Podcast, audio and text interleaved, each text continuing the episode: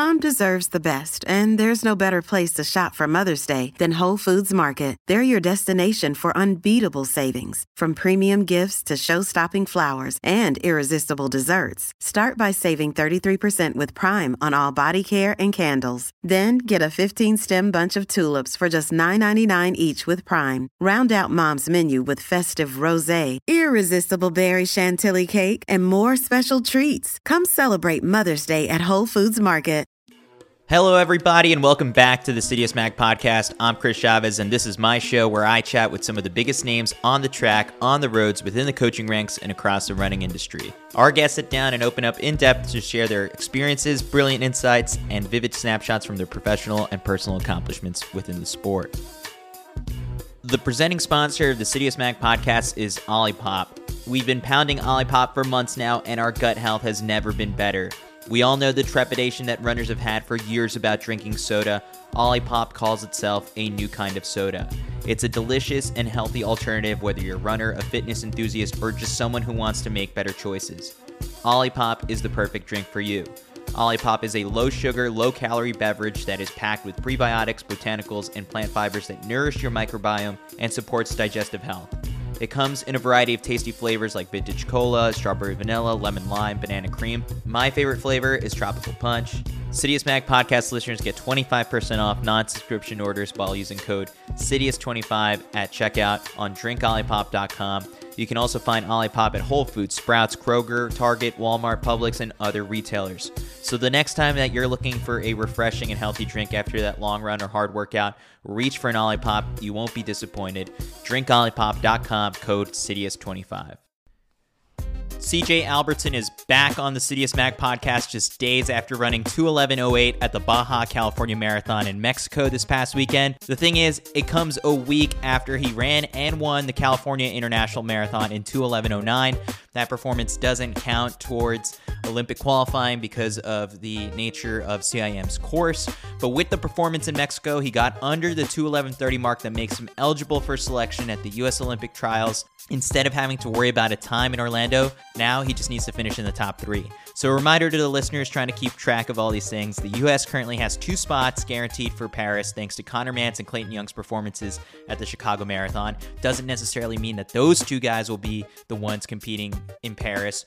The whole team will be determined at the Olympic trials. The third spot will likely be unlocked in May based off of World Athletics' rankings. It's a bit confusing, but CJ talks a bit about it in this episode, so hopefully you'll be clear by the end of it. We touch on his decision to basically run three marathons in 211 over the span of 40 days, why he believes his chances of making the team are better than ever, and you have to hear about his infrared treadmill setup. So without further ado, here is CJ Albertson.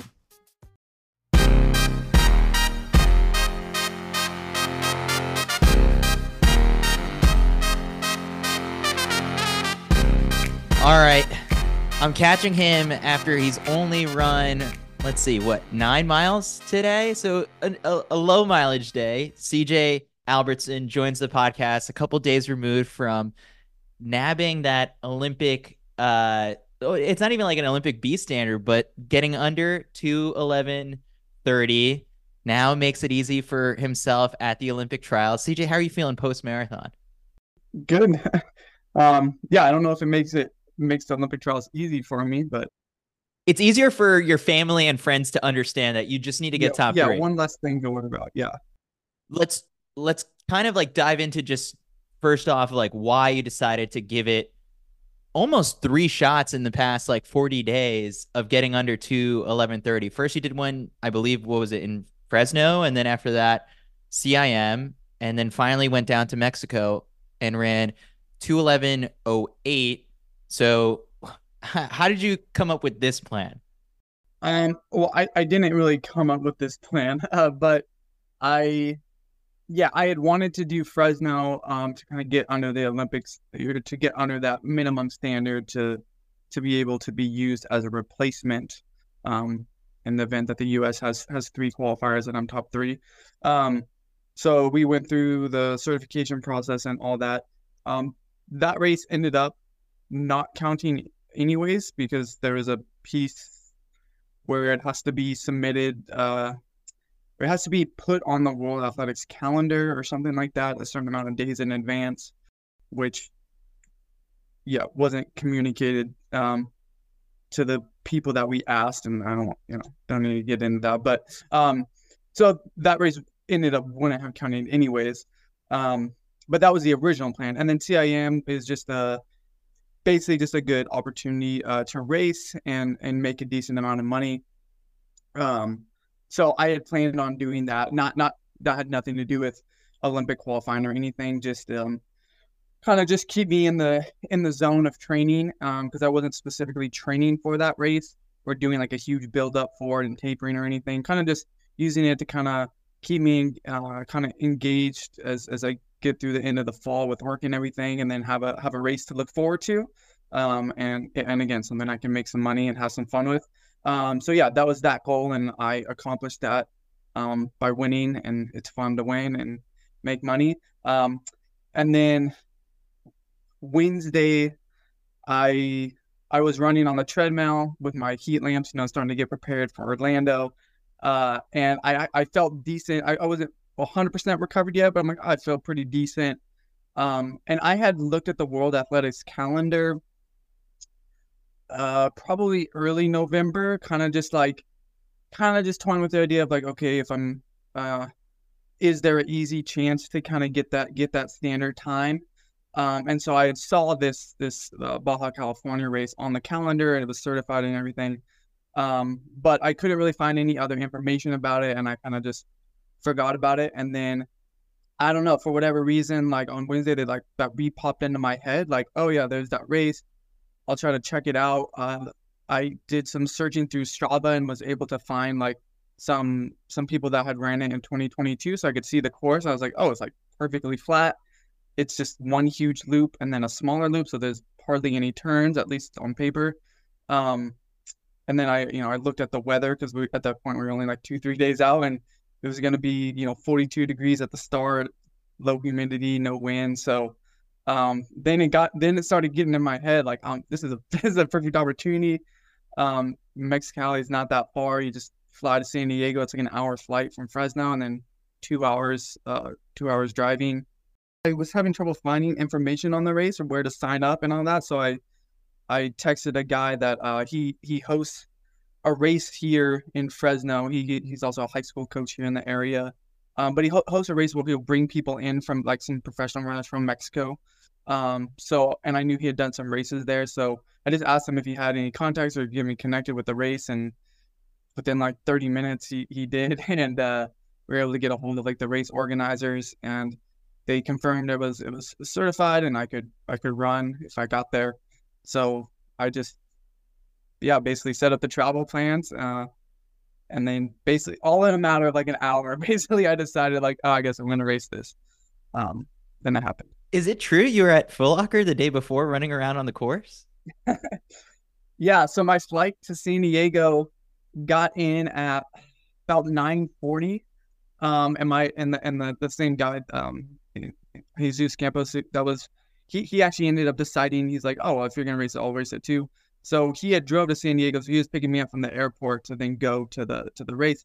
And I was like, well, the the the boys are gonna start at, at ten, and Carter's racing. He, Car- Carter Sprawling, he's a um, he he's a runner from our from our city. He goes to Clovis East High School, but so yeah, from Clovis. And I was like, I think the Foot Locker is basically on the way, and it's ten minutes away. So if I run from my from my plane and my car, like we could probably make it. So um, so yeah, I did that. We we got to the we got to the start line like literally like as they were introducing the West boys, um, and then the gun went off, and so we got to got to watch the race. And I I'd ran Foot Locker my senior year, but I haven't been back since, um, and I've never watched it like live. So, um, yeah, it just worked out perfectly. Like the timing, we were just happened to be there, so like why not? Because when Mac and even Drew Hunter saw that you ran this marathon, they're like, "There's no way!" Like he was we just saw CJ on the course in San Diego. But no, the trip does it all checks out. It makes sense. I will be with you on the sense of like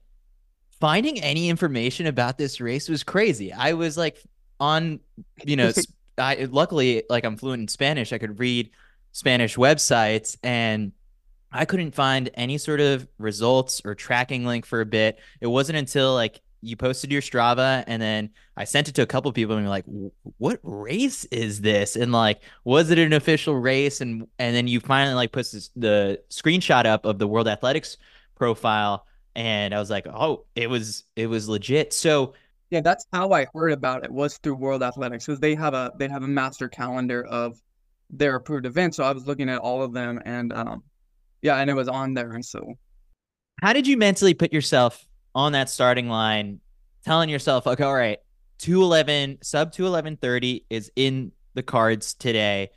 After just like, it's not, you know, the race that you tapered for, really had any plans of going all out. And how, what are you feeling on that starting line? And then even midway through the race, like knowing it was re- within reach, I would have felt like, the moment you slipped off the pace, it would be like, all right, like that's it. It's not happening today, but you got it done.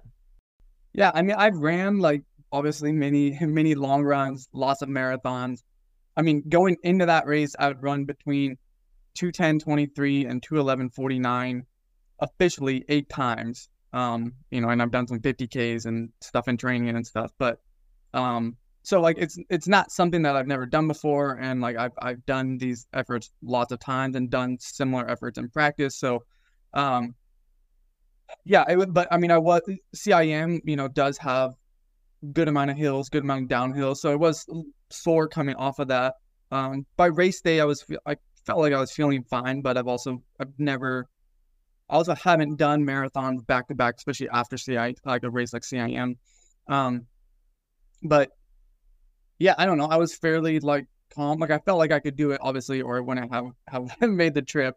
Um, but I also knew it's like, okay, if, if things aren't going well, you know, I can just step off and, you know, go home and no one's even gonna know because no one even knows I'm here. uh, I think I told like my wife and my dad and my uncle and maybe one or two people that like I saw like that I had come into contact with that you know as I was leaving. So like, oh yeah, I'm going. But um, but yeah, so it was just kind of like, you know, I'll take a shot and see what happens. I actually didn't feel that great. Like four or five miles in, my my adductors were um, a little tight. My hamstrings started to feel kind of tight, like they're almost cramping in my calves. And and I've I've cramped in like my hamstrings and calves at the end of marathons, and so it kind of felt similar to that feeling. And so I kind of got that thought like, oh shoot, maybe like I'm not, you know, maybe I'm not like recovered. I'm like fatigued and, you know, I'm only gonna make another miles. Yeah. Um, but then I then I felt good. Like I kind of got through a few miles, started warming up, and you know, by mile like nine or ten, like I felt really good. And then even after we got through halfway, which, you know, normally around like 14, 15, you start to kind of like, oh man, this is this is a marathon. Like it's, you know, your energy levels deplete, you don't really feel good. Like I, I started feeling better um, and I just was really locked into that kind of just sub five minute pace that I needed to run. Um, and I had two guys with me, uh, two Kenyan athletes that were, um, for the most part, just sitting on me. One guy made like a surge. I think he thought I was tired, so he could drop me, but he made a surge, and then we, we ended up catching him like I don't know, half mile later. But um, yeah, so it, it was a fun race, and I mean, I actually felt way better than I felt at CIM. Like from miles 10 to, to the finish line, I mean, it wasn't even like I felt way better than I did at CIM. So it was a sprint finish too, right? Yeah, I, we were together up until like maybe five or 600 to go. And I was planning on there's a there was a turn about 200 meters to the finish. I was planning on getting around the turn and kicking. Um, because at that point, around like two miles ago, I, I was kind of like a little bit nervous. Like I wasn't, I didn't know if I was feeling super great. Like I was just hoping, like I knew I was gonna hit the time, the 211:30 time. So I'm like, okay, just don't cramp, don't have anything bad happen, and like you're gonna get it done. But then the racing part, I was still kind of nervous because like I'm like I just I need to just finish. Uh, but then once I got to a mile to go, um, I didn't have any cramping feelings, and sometimes you feel this like kind of shaky, like your legs just like are wobbly but I I felt like strong. Like I was like, okay, I got like good pop. Like I feel like in control. So at that point, I knew I was gonna win because I was like, I can. I'm pretty sure I can, you know, drop like a sub thirty last two hundred, and he's just that he's not gonna do that. So, um, I then then it was kind of just fun because I'm just like waiting until like the turn, but then I unintentionally dropped him earlier than that. Um, I think the I think the crowd picked up and maybe I got excited. I don't really know, but I don't remember surging, but he just kind of drifted off, and I was like, okay, I guess I'll just, you know, now that I have a gap, I kind of got to go. So, so why go through all of this trouble? Like your job is professional runner, and then I guess like as a professional runner and an American marathoner, there's so many different ways to answer the question come you know january and february as the Olymp- olympic trials get closer. You know if people know another pro american marathoner it'd be like oh so what do you have to do to get to the olympics?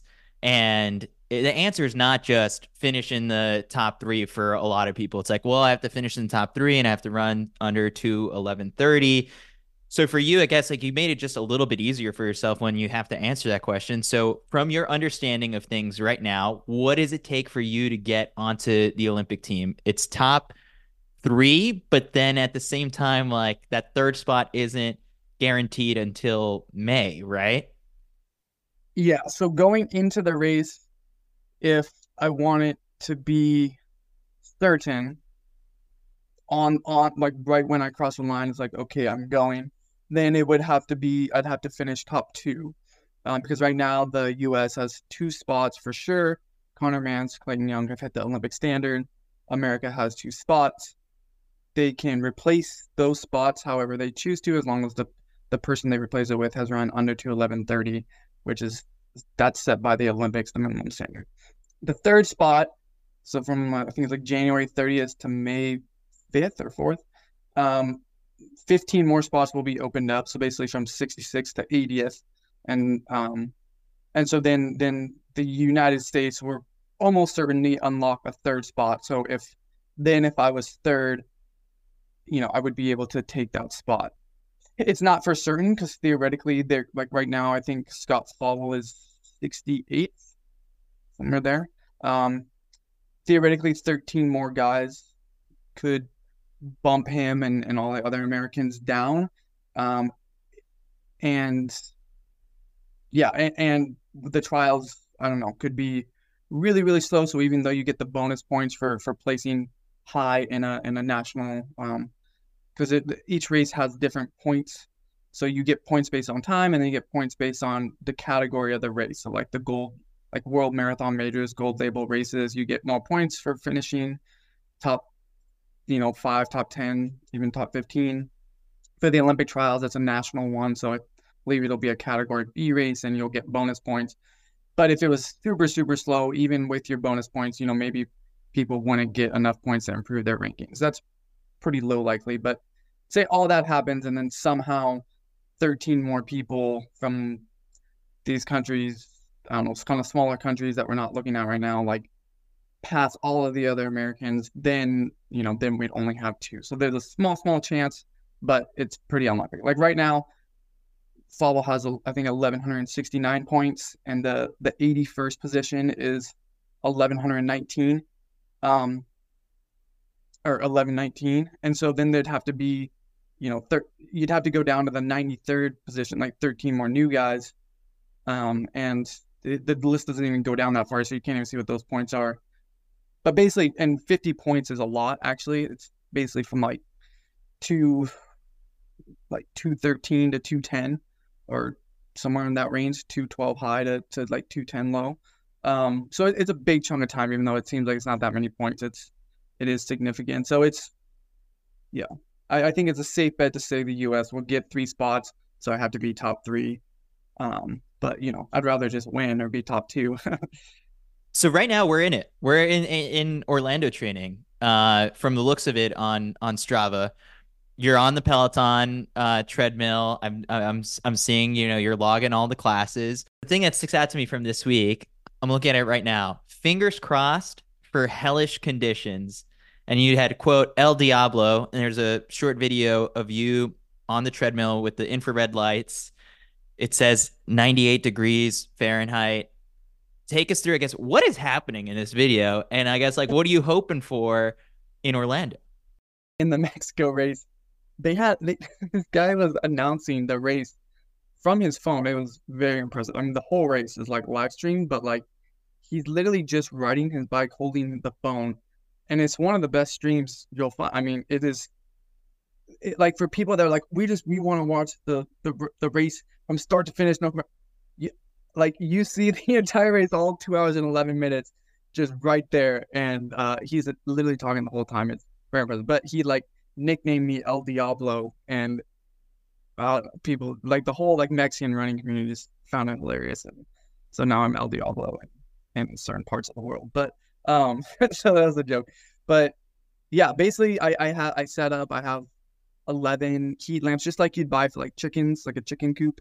Um, and I just get them. I hook them all up, and I have to I have to put them on different circuits, or else I'll you know overdo. So I I I have to calculate some of the wattage and make sure I have them. I have three different uh, circuits, so I have some extension cords going to different plugs around the house. But um, yeah. So then I just crank it up. I'm still trying to get the humidity higher, so I've been boiling water and like putting pots of boiling water in in the room to like try to keep the humidity a little bit higher. um, but yeah, so that's just kind of my my plan. I I do. I'm hoping to do like mainly you know n- normal runs like outside, you know, in the mornings and do a lot of my speed workouts like on land, but then to get at least like one run a day and maybe a longer run midweek like on the on the treadmill. So they moved the start time from noon to 10. doesn't make that huge of a difference. What were your sort of like impressions as everyone kind of was, you know, taking to social media to voice their opinions? You're the type of guy, it strikes me, is just like, I'm going to prepare for whatever and the worst case scenario. And like, this is, I'm looking at this now, it's like, this is preparing for the worst case scenario. But the whole entire time, were you thinking, like, yeah, I don't care? Well, without the two eleven thirty time, it's it's a lot more worrying. I'll say because if I'm, you know, just like I run to eleven thirty a lot, but it's it's not it's not necessarily easy to where like if it's like eighty degrees and humid, like, I mean, there's there's, there's a good possibility I don't run to eleven thirty. Like that's it's it's. I mean, I'd like to think I'm just in this amazing shape and I can do that, you know, you know, in hundred degrees at altitude. But realistically, like I'm probably not, you know. So, um, so yeah, I, I think there was a little bit of concern and a little bit of worry, which is why I spur the moment drove to Mexico to run a race because because I was I was you know thinking about it and I found myself looking at historical temperatures and dew points and, and and even the LA results and other results of hot marathons and I was like I'm thinking about this kind of more than I want to because because I have this time in my head that I know I'm gonna have to run and and it was kind of unclear because it, initially I thought if I'm in the top 80, like if I qualify, if I'm literally qualified for the Olympics, then if I'm top three, I'm gonna go. But then I still don't know if that's true or not. Like I still know like if I'm top 80, but I hadn't run the 211:30 time, if I'd be eligible, it's kind of confusing. I don't.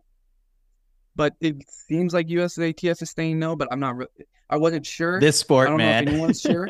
yeah, so I'm just like, I just need to run the time so I don't have this this stress. And now that, you know, I've run it and I feel, you know, I don't have to worry about that part, it's like, well, now it's probably beneficial for me to have poor conditions or, or hotter weather. And other people are going to train for it. It's not like I'm going to be the only person doing this type of stuff.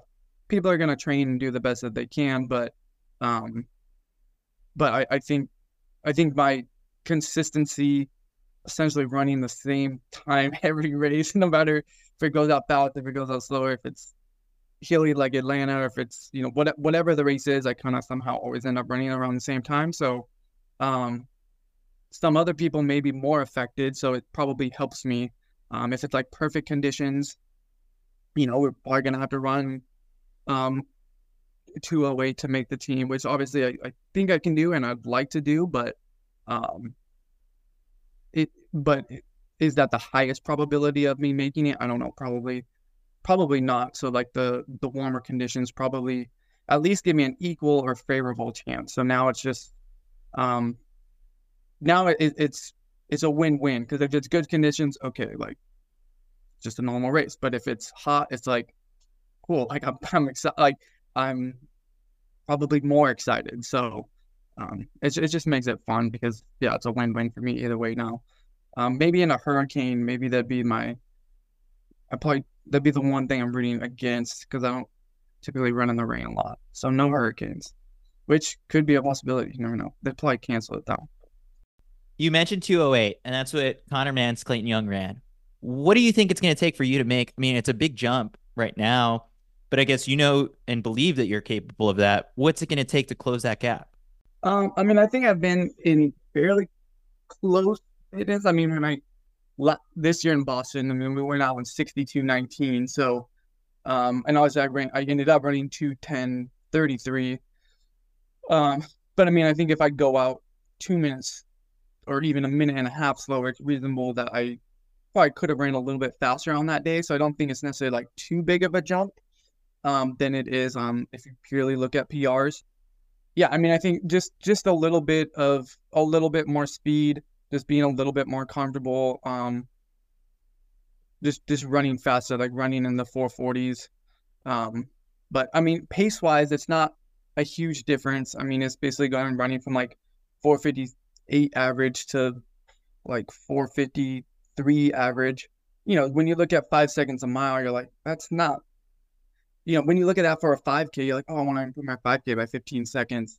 Um, you know, I mean, if you're a 13 flat guy, okay, like that's a lot. But like, you know, for most people, like most college people right now, they're like, oh, I'm running a 1410. I want to get down to 1355. It's like that's not crazy. Like that's okay. We can do five seconds a mile, one second a lap, you know, and that's really what it is. One second of 400. And so I think it's just getting a little bit of speed, having everything being finely tuned, um, and just just racing consistently as well. I mean, like I think I could, I think I could realistically, when I'm in my best shape, click off 452s, 453s. It's when I, you know, like in some races like Boston's, like well, we're clicking off some like miles in the 430s, and that's really giving me a lot of fatigue. Um, but I don't think the trials will be like that. Um, I mean, I'm not going to be, I'm, I won't be pushing the pace at 62 flat. Um, I might be pushing the pace, but not at 62 flat. So, compared to 2020, do you feel your chances are better at making this team than the last go round? Yeah, I mean, I'm definitely, I'm, de- I'm going into 2020. I had run 213. Um, and I think I could have run faster than that probably, but like it just but but that was my PR, and so my body had never done it. Um, you know, now I've run now I run two fourteen or, or or faster fifteen times, and I run two eleven forty nine or faster nine times, um, and done some fifty Ks and stuff. So like I mean I've just run so many marathons and, and raced so much and done so much training, and I've probably improved a bit too. But it's just I'm I'm not um yeah, it, there's a lot more unknowns. I know how to race better, um, and I I just ran faster. By the time we get to the Olympic trials, I'll be in really good shape. Hopefully, the best shape of my life. So, um, yeah, I, I think this. I think it's gonna be it's gonna be a tough team to make. I mean, I think people kind of talk about like a few people like oh you know they'll say Conner Mantz, Clayton Young because they they ran fast, Scott Fauble. Um, Galen Rupp, obviously, but then like there's so many guys. But I mean, like Leonard Korir, Futsum. There's a lot of guys that have run like 209, 210, but they've run like really fast halves or like they've gone out fast and it just didn't all quite come together. And there's probably like, I mean, 15 to 20 guys that could be 209 lows or faster, or guys that can close really fast because they've run, you know, really fast races like in the in the like USATF circuits, like 15 Ks to, to 30 Ks. And um, so like there's a lot of people that like people aren't necessarily like you don't necessarily hear about a lot, but like they're they're really good and they're gonna if they're if they're in shape on that day, they're gonna be hard to beat. So I feel like there'll be a pretty big group that has contention and that can run, you know, pretty fast. So um, yeah, it'll definitely be a tough team. But then at the same time, Conner Mantz and Leonard Korir are the only I think Clayton Young did run 208 flat. I don't think he didn't break 208. Yeah.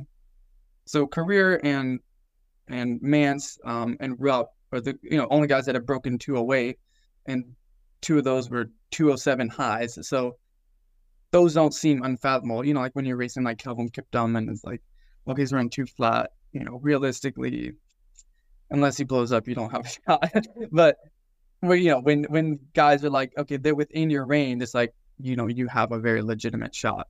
Um, so yeah, so I think I have a good shot, but it's also very competitive and, and a lot deeper than I think a lot of people a lot of maybe casual fans don't realize. Like this is a probably at least like a 20 deep person race. Um, you maybe only hear maybe five, seven names, but it's a lot deeper than that. I'm curious what you think. What do you think about Paul Chelimo? He might be making his debut, but like I I think like a seasoned yeah. marathoner like you probably thinks like it's it's tough to think you're gonna finish top three in your first ever one.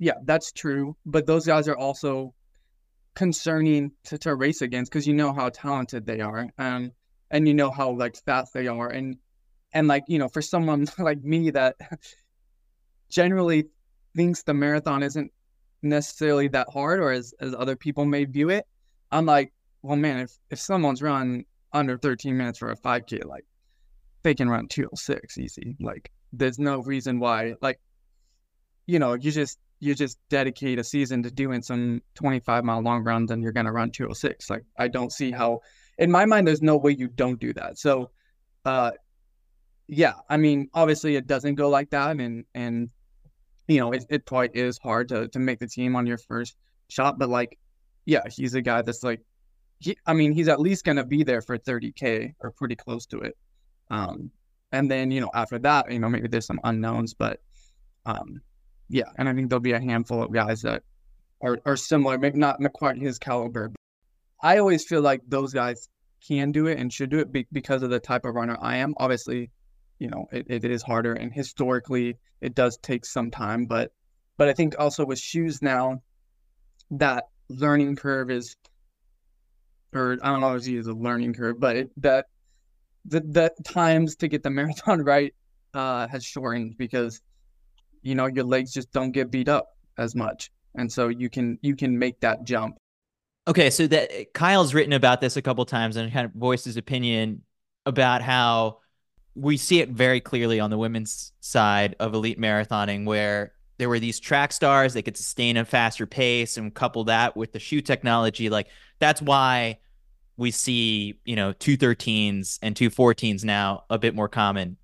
It didn't quite hit on the men's side with Joshua Cheptegei in his debut like he struggled to a 208 in his first time around but the trend potentially could be down the road that we have these people like Jakob Ingebrigtsen eventually when he debuts in the marathon, like that he's able to sustain this faster pace at 5K, at the mile. You just have to be a really good miler and then eventually build that aerobic base with the shoe technology that these marathon times are going to get faster. Do you kind of also view that trend happening? Like we're living in the now where you have sort of like the pre and post super shoe athletes still commingling, but we're going to have a, a, another step forward. I think. I don't think it's like just just the shoes because I, I mean I I um I jumped straight into the marathon before the shoes and I I mean I ran my, my the first marathon I ever did I did a marathon two weeks later uh and and ran actually I did I was gonna do three races in a row I was gonna do the Fresno Marathon the Monterey Bay Half and then the Bakersfield Marathon the Monterey Bay Half got canceled, but I still ran like a 10 mile uh, tempo with a sub 60 minute dive. Um, from Kenya, we just ran into each other and uh, I just started running with them, and then we were running like 450. This is back in 2018, right? Yeah, this is in 2018. Yeah, and then I ran so, and that was in like I was wearing like these like Adidas like sub two shoes, and they were like less than five ounces or something. I mean, they were nothing. I remember like, them. Yeah. And uh, so yeah, and like I just, you know, that was my first season. Like I had gone a year without running competitively, and then just jumped right into like I'm just gonna do some marathons, and um, and so like I don't think it was necessary. Like I think the marathon just has never really been quite as like hard as people have like thought about. They just a lot of track people just haven't done it, or or they'll maybe kind of like, oh, it's kind of like an afterthought. Like when I'm like, oh, I kind of want to not really ready to retire, but I'm kind of done. So I'll just run some marathons to, you know, keep keep the money going a little bit until I officially retire. But um, or they just do it for fun. I don't know, just to see. But um, but now it's like with the shoes, it's like a little. It's it's easier to make the transition, or it's easier to do training, or maybe in their event, specifically like now for like 5K, especially 10K training, like people can do a little bit more aggressive long runs and you know, if if in the past maybe those 20 mile long runs would have maybe beat them up a little bit to where they weren't as sharp for their track workout on on Tuesday or Wednesday or whatever, like a couple days later. Now it's like, well, they can recover a little bit better, so they can do that in training, and they're like, oh, you know, I'm already doing 20 mile long runs pretty fast. Like the marathon doesn't seem as daunting anymore. So I think it just it kind of allow I this is my theory because I'm not sure exactly what they're doing, but um, but they probably are because I remember in in college reading a bunch of Canova stuff and and the, he coached the world record holder in the steeplechase and he'd talk about his like uh two plus hour long runs at like five ten pace. I was converting it from kilometers, but roughly around like five ten pace. You know, for like 24, 25 miles through you know the the mountains of Kenya, um, or I don't know mountains, but they have hilly. You know, it's yeah. hilly, and like, and he was a steeplechaser. I mean, he ran the three k. So now I think more people are doing stuff like that in training, and so the marathon just isn't the marathon anymore. It's just it, it's a it's a distance event for sure, but it's not like this thing that's like really like tough to do. It's and and and you're seeing more people bounce back and forth. Like they'll do the marathon, they'll come back, do track stuff. Um, it, it it doesn't have to be this like oh once you're a marathoner you you know you can't ever do any speed workout or you you lose all your 5k speed or 10k speed like you know Hassan's doing everything like 15 I mean she's but like yeah, so I think that's just it's a combination of the marathon was never that far away from these other events anyways, but maybe people had that perception in their mind, but then now partly with the shoes it just allows you to recover a little bit better and so people are more willing to kind of push the envelope and longer things and then they're now realizing oh, you know, the marathon, you know, and and we're more um just I think better with fueling and a lot of uh a lot of I think a lot there's a lot of like training groups that now have like fueling sponsors or at least the, the people that make like gels and stuff they want to you know be connected with with teams. So like so now people kind of everyone feels pretty well. I mean everyone's taking at least you know 60 to 100 grams of of carbs per hour. And so like we're not no one's bonking in the marathon anymore. Not not saying no one but people might like blow up because their quads get wrecked or something if it's their first or second one. But for the most part, people have feeling dialed in. All the things that kind of made the marathon difficult in the past, not that we've solved it, but it's like it's drastically reduced. So the marathon's kind of like the 10k now or the half marathon. Um, you just got to you got to be really fast. That's how I that's how I see it. So I think in in the in in the short future, even like America will. I mean, there'll be so many more people running 208 to 206 and um, i think when you get under there like under 205 it's like that's still like you you got to be really really fast in the shorter distances. But you know to run in the high in the high 2os i think that quantity will drastically increase. So between now and february 3rd i remember when we chatted in april at the live podcast we did with brooks. It was Kyle went through your whole like Strava week and it was like, you know, eh, for most human beings considered crazy. Are you getting this crazy, this buildup? Before New York City Marathon, Cam Evans is out there talking about how he ran, you know, 170 miles a week. You know, that's never been how high up you go, but there's so there's like tiers of crazy. Uh, where are you going to fall in between now and, and February? I'm not gonna have like all of my my training weeks be at like 170. I may have like one or two weeks that are pretty high. I think you can get a lot of benefits from having like a one or two week block, like doing a bunch of stuff, but um I don't know how like sustainable that is. And also because like I like a big part of it is just getting getting faster. And so um and having like lots of speed and that will be because this is going to be a flat marathon, so you don't necessarily need like iron strong. Like, yeah, you can get away with a little bit less mileage because, like, you, I mean, once you get past a certain point, like your body's probably not going to break down. Like, you have enough, but um, and like even like pure aerobic fitness, like there's a limit. Like, so like mine is like, okay, like I think still think you can get some little like a little aerobic boost and stuff from like a temporary like huge mileage week, maybe like yeah, maybe like similar to Boston, like another like two week block with like you're around 160 or so. but then for the most part, it's just like really sharpening the speed and being being faster. And so you have to have some energy reserves to really like hit those higher intensities and like be able to run like lots of like repeats, like you know, running um, you know, eight to ten miles worth like under 440 pace in a workout to like really be sharp and fast. So you can just cruise at 452 pace or whatever. But um, so that will more be the focus. I don't think like you know hitting tons and tons of mileage is necessarily like the the answer to running faster for for me at this point. Um, but I do, I mean, I do hope to be like have a couple pretty high weeks. My favorite thing about you, CJ, is that when everyone thinks something something's crazy, you come up with a logical response. It's like, no, no, that's not that crazy. So, like inversely, uh, Parker Valby, her training is kind of like been talked about a lot within the last couple weeks, and I think you were even like in our comment section on an Instagram post, being like, no, this makes sense. So, like, two to three runs a week, a lot of time on the arc trainer. For you, why isn't this why isn't that training crazy? Well, she's running a 6K or a 5K on the track. So that training I don't think works for a marathon. You'd have to do a ton of lifting, tons of plyos, which she probably wouldn't do, or else she would just run more because she wouldn't. I mean, you wouldn't be as injury prone. But yeah, you would just break down in a marathon. Like like the because what gets a lot of people is just like your muscles, everything just breaks down, and so you can't run. Even if you can aerobically handle it, you you can't, you just can't go. Um, but for a five gear sixty, that's not that's not happening. So she's just like with her. I mean, aerobically, you know, if she's if she's really cross training, you know, up to like two hours a day. Who's running two hours a day? What other woman in the NCAA is running for two hours a day? Probably, I mean, I don't know. I don't know how many are running 110 miles a week, so probably not very many.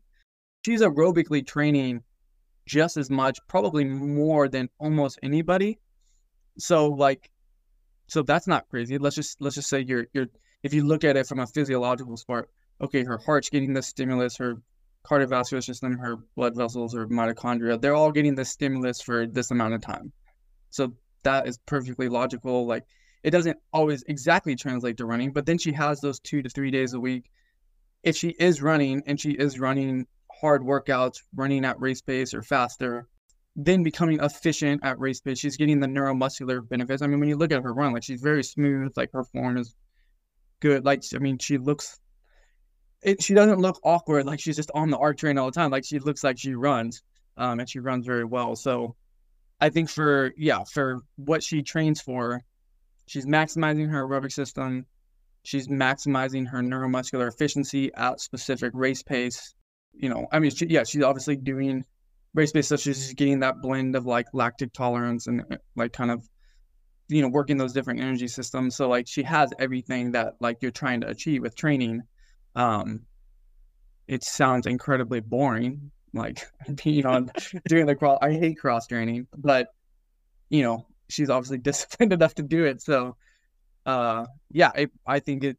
There's nothing illogical about it. I think I think why they don't rec- like why they don't recommend it. Like in my experience, when I have athletes cross train, they're on the bike, whatever. It it's not a, it's not the same because uh, when I'm when when you're on the bike, I'm saying like you need your heart rate up at least close to 150 because most like 19 year olds their aerobic systems aren't super good. So their heart rate's naturally a little bit higher and their max heart rate's like over 200. And so 150, you know, if you're 50 years old, you're like, that, that's high. That's hard work. For a 19 year old, it's not. But they don't get their heart rate up that high when they're on the bike, not even 30 minutes, let alone two hours. So she's like, so like most people just won't cross train at the, because it's way harder. Like psychologically for me, like for me to get my heart rate up high enough on the bike, like I'm just not good enough on the bike. I cannot work that hard. Like I can't get I can't even get up to 140. Like I'm my, I'm dead. Like I'm like sprinting on the bike because I just I'm not good on the bike. It's different. You know, I'm not my cardiovascular system is super fit, but my those muscles using the bike, the coordination, I'm just not good enough to to work hard enough to get the same workload. Um, so most people I think could still benefit from cross training, but if they tried to copy her, they simply wouldn't. It would take them a long time to actually be able to work hard enough so that the training is equal. Um, I think I think you know, Valby probably her training probably is the right intensity. I mean, honestly, like she's she's running really well. So, um, but yeah, it wouldn't work for a marathon. I don't think.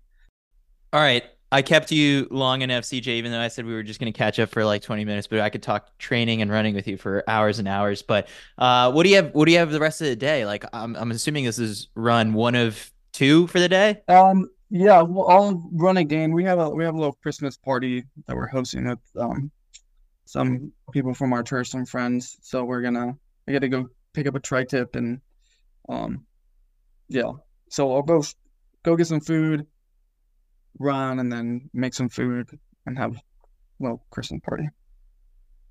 I hear the so how many more what is it the the infrared lights from the chicken coops how many more do you need or like what are you looking for right now to like really deck out this uh this heat chamber that you've created uh, I have 11 that's probably the most because I can only put so many on the on the circuits without like overdoing them because I think you can have it's like 15 amps so I think it's like 850 watts at a time and each lamp is 250, I think. So like when you have six, you're at 1500. And so I don't like to go the seventh one on a single one because like if, if my wife plugs something into something, I don't like blowing the circuit is just annoying and you got to go fiddle with the panel. So, um, so I usually won't only put six at most on a thing and, and my treadmill's on the, on the third one. So I can't plug more to that circuit. So around 11 or 12 is like the most that I want to have. Otherwise I got to find another outlet and have two. it's just too many cords. But I, I, I can get it sufficiently hot enough with the 11, so I think I'm good. Um, What's your electric bill? Well, I have solar, so it's nothing, and it's not really oh. that much. Like, so say you have, like, okay, we'll have 12. So I have 12 of them going. Uh, so times that's 3,000 watts. So it'd be if I ran it for an hour, it'd be three kilowatt hour. It'd be yeah, three kilowatt hours. Um, that's really not a whole lot. I mean, yeah, like my my solar panels on average make I think it's 30 something per day. I mean, it's like in the summer I'll make like close to six like over 60 kilowatt hours and then winter obviously it's less. so even if I do like a 2-hour run with all my things going, it's only 6 kilowatts. It's not a whole lot. Yeah, so but I've nice. never had to since I've had solar, I've never had to my trip's always been negative at the end of the year, so there you go. All right, CJ, I appreciate you catching up and, you know, looking forward to just continuing to refresh your Strava over the next couple of weeks and, and seeing everything come together before Orlando. All right, yeah. Thanks. Nice catching up with you, Chris. Thank you all for listening to this episode. This episode was produced by Jasmine Fair. I love doing this for you guys, so please do me a favor and leave a five star review on Apple Podcasts or Spotify. That helps us grow the show and get even more awesome guests. Let me know what you're enjoying about the show. Make sure you're subscribed or following on your favorite podcast players. Please share this episode with your friends if you think that they'll get any value or inspiration out of it. Let's build this thing together. Visit citiusmag.com for a lot more. We've got a brand new website with tons more articles, videos, and podcasts. As always, I love track and field. I'm Chris Chavez. See you next time.